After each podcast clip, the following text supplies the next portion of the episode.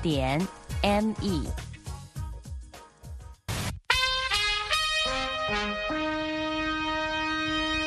美国之音现在继续播送中文节目。美国之音时事经纬。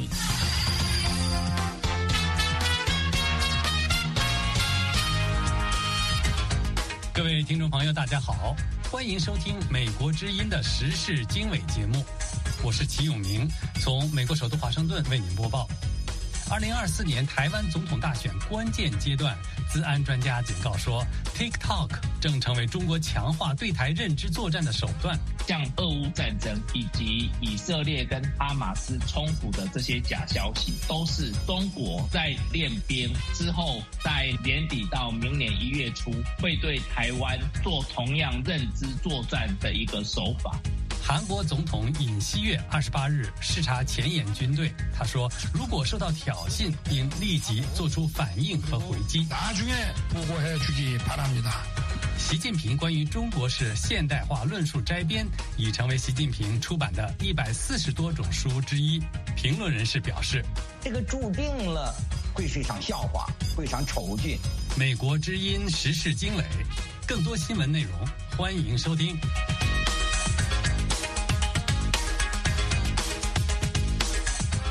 美国之音时事经纬节目一开始，首先由陆洋播报一组热点新闻。好的，永明。以色列军方表示，以军星期四袭击了约旦河西岸一些被控向哈马斯激进组织提供资助的人，同时对加沙北、中、南三个方向持续进行剿灭哈马斯的空袭以及地面攻击行动。以色列国防军在一份声明中指出，以军在西岸的突袭行动中。逮捕了二十一人，并没收了几千万以色列货币。以军还对杰宁发动了空袭。联合国人权办公室星期四发布一份报告指出，自从哈马斯十月七号发动对以色列的袭击以来，西岸的人权状况已经迅速恶化。路透社星期三报道，据知情人士及一份台湾的国家安全备忘录披露，中国已向台湾极具影响力的摇滚乐队五月天施压。要求他们在下个月的台湾总统大选前发表亲中言论。休息一下，拜托后面大机器，大机器啊！五月天中间大机器。据路透社看到的台湾国家安全备忘录显示，中国国家广播电视总局要求五月天公开表态，北京声称台湾是中国一部分的说法，并配合中国对台的媒体宣传。五月天是在中国市场取得极大成功的台湾艺人团体。两名正在调查此事的台湾安全官员表示，为了向这些摇滚明星施压，中国当局于十二月宣布对五月天展开调查。此前，中国社媒上曾指控五月天近期在中国举行的一场演唱会中假唱。美中两国军方高层恢复交流刚过一个星期，中国就措辞严厉地对美国进行攻击。中国国防部发言人吴谦大校星期四抨击美国无端渲染中国威胁论，粗暴干涉中国内政。同时，他还指责台湾的民进党政府在即将于明年一月十三号举行的总统大选来临之前，炒作中国军事威胁，谋取选举利益。一个星期前，美军参谋长联席会议主席查尔斯·布朗上将与中共中央军委委员。军委联合参谋部参谋长刘振立上将刚刚进行了视频通话，不仅正式恢复两军中断一年多的高层交往，而且双方都誓言要努力防止误判与误解。香港法庭星期四根据国安法对被控2021年策划在法院大楼放置炸弹一案作出判决。被认定为这宗串谋恐怖活动罪和交替串谋导致爆炸罪案子主谋的十九岁的何玉红判处六年监禁。同案的另外两名被告郭文熙和张浩洋分别被判两年半和六年监禁。韩国总统尹锡悦十二月二十八号到连川郡视察前沿军队，他说。如果受到挑衅，你们应该在向上级汇报之前立即做出反应和回击。尹锡悦说：“我希望你们当场坚决和迅速地摧毁敌人的挑衅企图。”最后，我们关注中国经济，包括高盛、摩根士丹利、瑞银在内的十家大型投行和券商共同认为，中国房地产行业的建筑活动在未来的一年中将继续处于衰退状态。房地产业是中国经济的支柱性产业，在中国 GDP 中的占比高达四分之一。另一方面，中国国家统计局预定于明年一月十七号公布二零二三年度的人口数据，而外界普遍关注的是中国新生儿出生率持续徘徊在历史最低水平，人口负增长的状况正在恶化，并且给未来的经济成长形成难以克服的严重障碍。好，以上是今天的热点新闻。阅读更多新闻和深度报道，请登录美国之音中文网 www.voachinese.com。接下来我们关注抖音海外版 TikTok 成为中国对台认知作战的新利器。欢迎继续收听。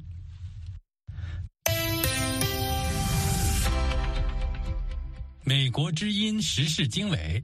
二零二四年台湾总统大选进入倒计时阶段，台湾资讯安全专家警告，中国正不断强化对台的认知作战，而抖音海外版 TikTok 是其中最令台湾方面感到棘手的社媒平台，它洗脑式的传播让用户难以抵抗。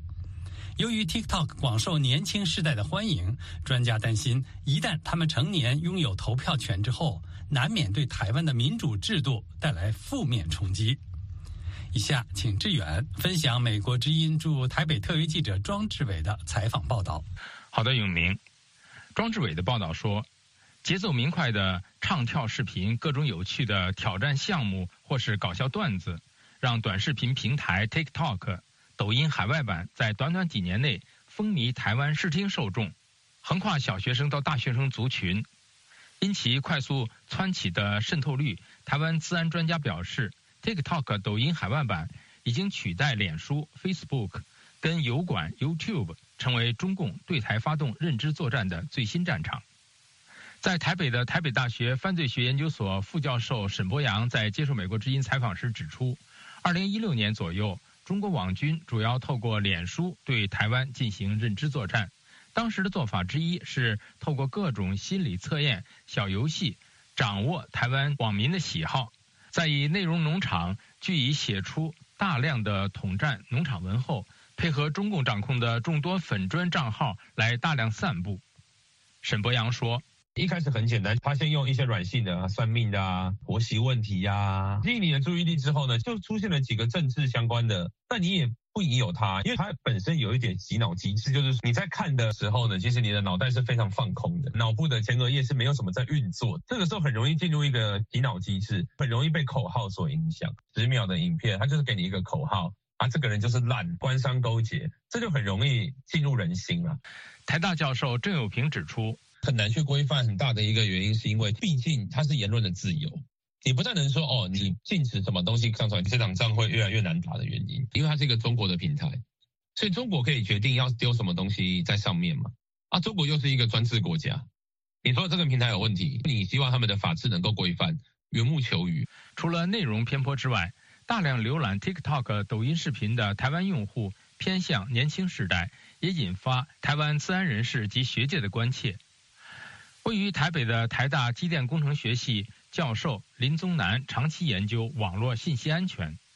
林宗南告诉美国之音，俄乌战争的时候，TikTok 上面的话，其实就有蛮多伪造的假讯息，包括俄国军机列队飞越乌国边境啊。后来很多媒体他都会大肆引用，像俄乌战争以及以色列跟哈马斯冲突的这些假消息，都是哈。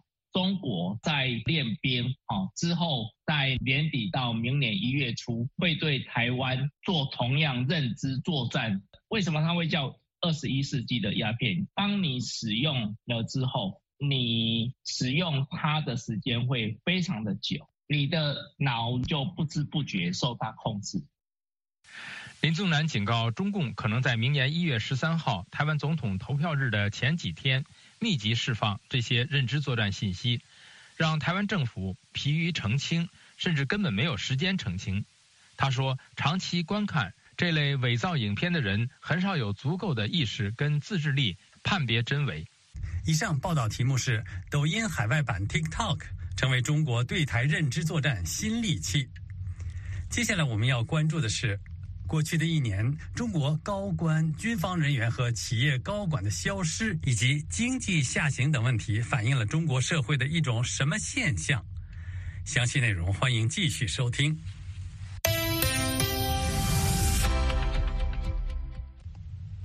美国之音时事经纬。二零二三年即将过去，分析人士说，回顾这一年，中国高官、军方人员和企业高管的消失，以及因经济下行而形成的特种兵旅游等小确幸，最能反映中国过去一年的社会现象。此外，中国领导人习近平提出的全球文明倡议也极具特色。他是用中国式的语汇去重新包装文明，对一般的全球普世价值完全不屑一顾。下面由陆洋分享美国之音特约记者陈云的年终报道。陈云的报道说，二零二三年，中国在面对美中科技战的关键技术遭围堵、疫后经济复苏缓慢等多重挑战下。又发生许多高官以及商界人士无声无息从公众视野中消失。台湾巨石智库创办人吴义军对美国之音表示：“消失是2023年中国社会最不寻常的现象。二零二三年相继有前外长秦刚、前国防部长李尚福、火箭军时任最高司令员李玉超、副手刘广斌以及原副手张振中也全部失踪。事实上。”除了官员和军方人士的消失之外，商业界的本土或外企高管在今年也有数十人消失。最新的名单包括直播平台斗鱼董事会主席兼执行长陈少杰、深圳上市的山东沃华制药公司董事长赵炳贤等。吴义军说：“那这些都是呃，在今年很不寻常的状况，就是不但有很多高官。”消失，而且没有被交代原因啊，然后也没有呃明确的公布多少名额。那我想，这个是让我很直觉的反映今年的那个中国的这个热词是消失的主要的原因。中国总体经济表现不佳，房地产崩盘，青年失业率高，民众在今年双十一购物节的消费活力也明显下降。台湾国防安全研究院副研究员龚祥生在接受美国之音采访时表示，由于经济下行，年轻人把一整天旅游行程排得满满的，出现了特种兵旅游的形式。龚祥生说：“现在开始强调各种各样的小确幸，就有点像走向收缩的一种路线。那表示说，从民间开始也都不再看好他们的经济容景能够再现。”中国官方或是看到了中国经济下行与消费不振的现实。中国语言监测中心发布的2023年度十大新词语中，“消费提振年”和“特种兵式旅游”也是跟经济下行，因而要去提振消费有关的新词语。此外，农村自发组织的体育运动“村超”、“村比 A” 也登上年度新词。村超是乡村足球超级联赛的缩写。今年五月十三号，贵州省榕江县举办的和美乡村足球超级联赛开赛，有超过六万人上席观看，全网浏览超过四百八十亿次，各项数据创下历史记录。村比 A 则是乡村篮球比赛的缩写。生成式人工智能则不管在二零二三年的年度汉字词语。还是年度十大新词中都榜上有名，显示 Chat GPT 的强大影响力。二零二三年三月十五号，在中国共产党与世界政党高层对话会上，习近平首次提出了“全球文明倡议”这个词语，也被中国列为年度十大新词。台湾中山大学西湾学院助理教授许家豪说：“他其实刻意要去包装，是在中国文明之下。”中国的制度有它的特殊性，所以不容其他外国任意的干涉。徐家豪表示，中国正在用他们所谓的文明来对抗西方的民主、人权等价值。中国虽然声称寻求和平。但它跟西方的普世价值的内涵不同，他们甚至对于全球民主化或是普世价值这种东西完全不屑一顾。以上陆洋分享的报道主题是：过去的一年，中国高官、军方人员和企业高管的消失，以及经济下行等问题，反映了中国社会的一个什么现象？接下来我们关注《时事大家谈》节目，谈习近平不断出书凑思想、树魅力，还修改宪法保证了终身制。可是他能成为人民心中的伟大领袖吗？相关讨论，欢迎收听。美国之音时事经纬。近来，习近平出书高产，引发多方关注和评论。新华社此前报道，发行《习近平关于中国式现代化论述摘编》时，有观察说，这是习近平担任中共最高领导人以来出版的一百四十多种书之一。在美国之音时事大家谈节目当中，北京之春荣誉主编胡平先生谈了他的观点。呃，习近平，我们看到就他主要是想把自己封成思想家。当代独裁者都很热衷于出书，都热衷于把自己封成封为思想家，都是在活着的时候就把啊自己的思想啊这几个字写到党章、写到宪法里了。你过去皇帝说你的权利是来自于老天爷，来自于天命，嗯，但是呢，那皇帝毕竟还没有说皇帝就是真理的化身。所以皇帝还是可可能犯错误的，呃，所以防皇帝犯了错误呢，还可能认错的，还可能下个罪己诏。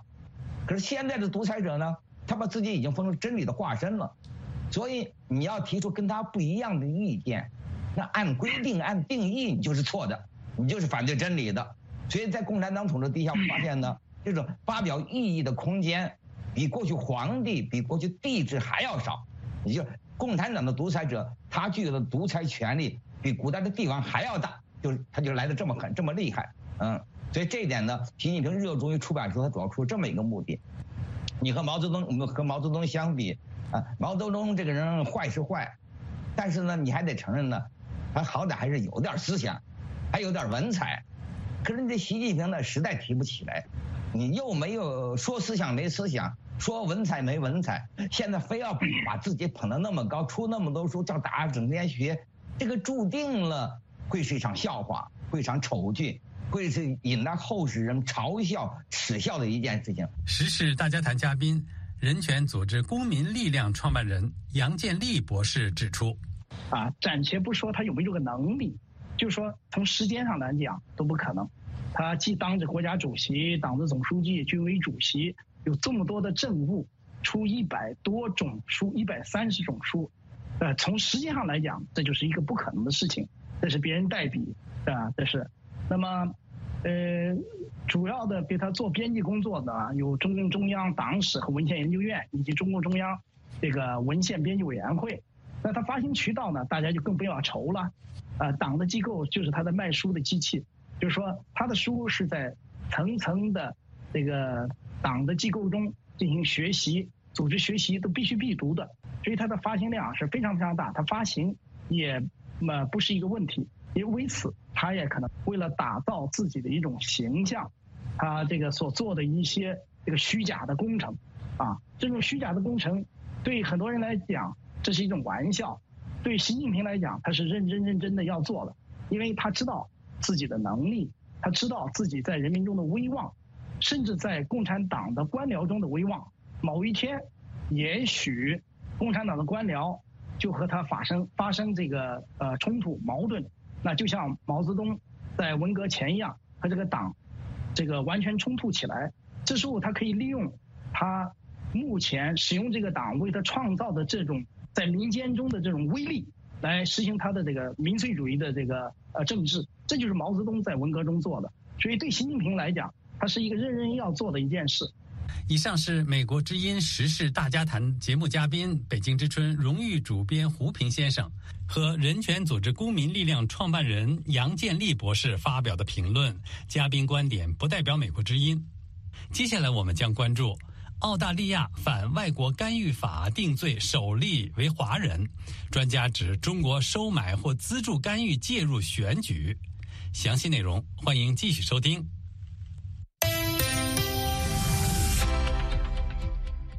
美国之音时事经纬，澳大利亚法院上星期裁定墨尔本华人杨怡生犯有策划外国干预罪，专家指出，中国透过收买或资助政治家来渗透并介入选举，对澳大利亚政界的影响不分党派，也造成了学术圈的自我审查。接下来由志远分享美国之音台北特约记者向玲的采访报道。好的，永明。向玲的报道说，六十八岁的墨尔本商人、华人小区领袖杨医生，被澳大利亚法院十二月十九号裁定违反反外国干预法罪名成立，这是该法二零一八年通过以来定罪的首例。杨医生是越南出生的华人，加入过澳大利亚自由党，担任多个华人社团要职，是当地知名的亚裔小区领袖。亦曾被指与中共中央统战部辖下的全球华侨华人促进中国和平统一大会有关联。澳亚台湾研究协会会长、澳大利亚迪肯大学信息技术学院教授张耀忠对美国之音说。从过去的一些案例来看，我们可以看到中国势力干预的部分，可以包含说透过收买或资助国会议员、州议员来提高中国的影响力。那我们也看到一些案例是透过干预选举来协助亲中的议员当选的这样一个状况。澳中关系专家、澳大利亚悉尼大学社会学博士秦进在接受美国之音采访时表示，澳大利亚两党都严重受到中国影响，只是效应尚有些差异。持保守主义的自由党对中共依然保持警觉，与中共交往还是比较矜持，守住了一定的底线。目前执政的工党政治家则令人担忧。秦晋说：“声称保持自由主义的工党，则是另外一番景象。许多工党领袖，呃，前总理们，都与中共交往匪浅。”工党领袖们没有与中共勾肩搭背的，在我的认知中，只有女总理朱莉·吉拉的一人。澳大利亚麦考瑞大学安全研究与犯罪学教授黄吕琛指出，亲中色彩浓厚的工党参议员邓森曾经在担任工党副主席时，公然指称南中国海主权争议是中国自家事情，甚至在辞去党内要职后，还给中国背景雄厚的金主。黄向墨通风报信，黄履琛对美国之音说：“黄向墨是一个呃被澳洲政府判呃定为是算是帮助中国呃共产党在澳洲做一些非法的一些活动。那时候，Sam 的 Siri 也跟着黄向莫。”呃，警告书也不是警告啊，就是帮助他说你可能已经受到澳洲联邦政府的调查中，还给他一些呃建议怎么去呃去就是去防澳洲警察去呃调查他的一些事迹。黄礼琛教授指出，自从反外国干预法通过以来，学术单位已经陆续着手设立制度，避免让中国或其他境外势力干扰澳大利亚的民主政治以及敏感技术。等对本国利益极为重要的范围，他说。所以现在很多大学都已经成立了一些呃，算是行政单位，就是去审查跟确定，呃，不会在大大学在跟外国政府有合作时候，不会分的呃牵扯到，就是说这些比较敏感或是违反的一些活动。永明。以上报道的题目是“澳大利亚反外国干预法定罪首例”，专家指中国收买或资助干预介入选举。接下来我们关注美国之音专栏节目《石板民夫说三道四》。本次他探讨的话题是：习近平为什么要高调纪念毛泽东诞辰一百三十周年？欢迎继续收听。越南华人黄喜志十三岁加入少管所，十四岁被迫加入越南军队，成了一名童军。他开始了一段可怕又奇幻的人生漂流。那么待到一九七七年，我们就跟着军队去了金边了。他在柬埔寨失手杀过战俘。他抢我的枪，你不反抗，抢回来你他会杀我们。那么我就就。开枪，砰砰砰砰，乱发啊！什么乱乱开枪，什么嘿这样，砰砰砰砰。他在中越边境的战争爆发前被胁迫做了逃兵。他跟我们说，现在有一条船走，把我们拉出去离开。他在南海的漂流中遇到了海盗，他们就假装就做移民啊，其实他们都做贼来的。他们那拿那个刀这么长长的。半世纪前那场原本就不属于他的战争，最终将他带去了何方？欢迎收听《宇阳电话》第二季《少数派》，我是武阳。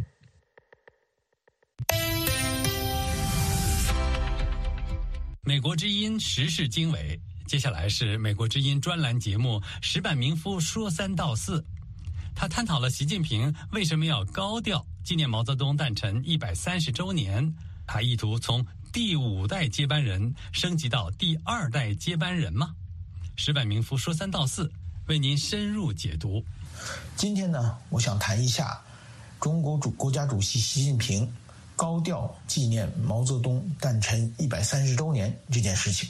那今天我们看到这个习近平讲话中呢，还有一个非常重要的一点，就是说呢，他说对毛泽东评价呢是功绩是第一位，错误是第二位。这种说法呢，其实过去对毛泽东评价都有一个官方正统的说法呢，叫三七开。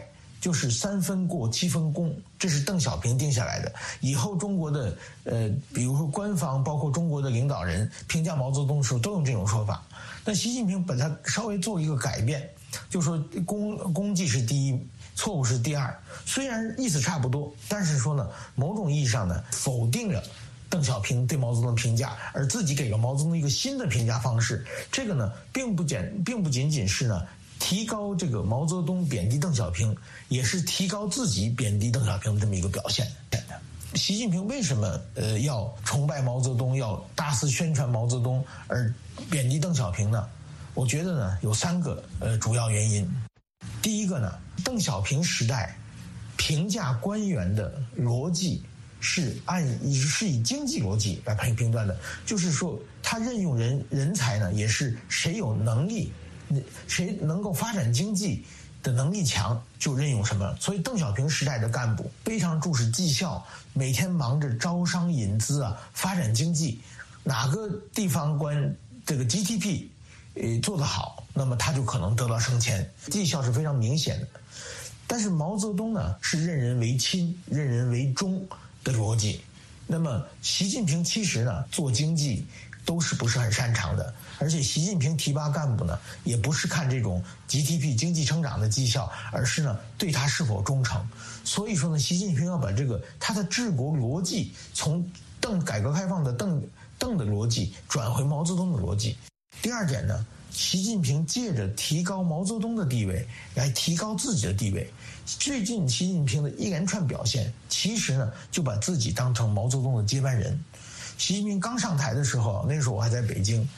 就看到经常他接见这个外外宾的时候啊，他那个站站起来等着外宾的姿势，跟外宾这个握手的姿势，这些表情，都和过去毛泽东接见外宾时候非常相似。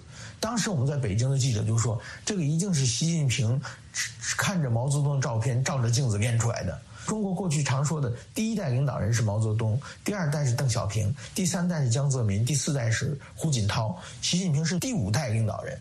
结果呢，他慢慢的就把胡锦涛和江泽民抹杀掉了，把自己定位为第三代领导人。最近呢，他这把邓小平踩下去以后呢，自己就变成第二代领导人了。所以说这个呢，我觉得习近平我这一连串表演的话呢，就是把自己的地位无形中又提高了。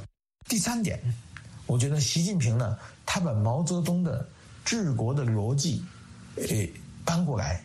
然后呢，用毛泽东同样的手法对自己进行个人崇拜的一个宣传，他是想得到毛泽东的这个一言九鼎的当时这个在中央的至高无上的政治权利。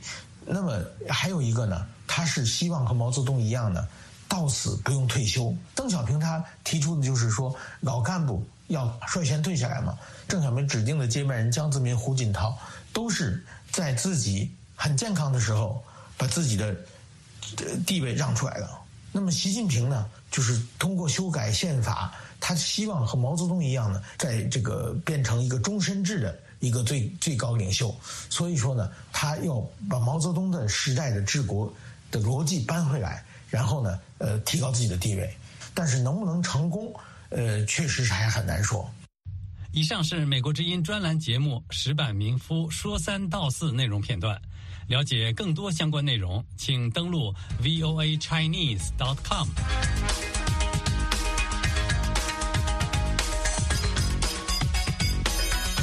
各位听众朋友，今天的时事经纬节目到这里就跟您说再会了。今天的节目编辑是陆阳，导播志远，我是齐永明。感谢各位收听，我们下次节目再会。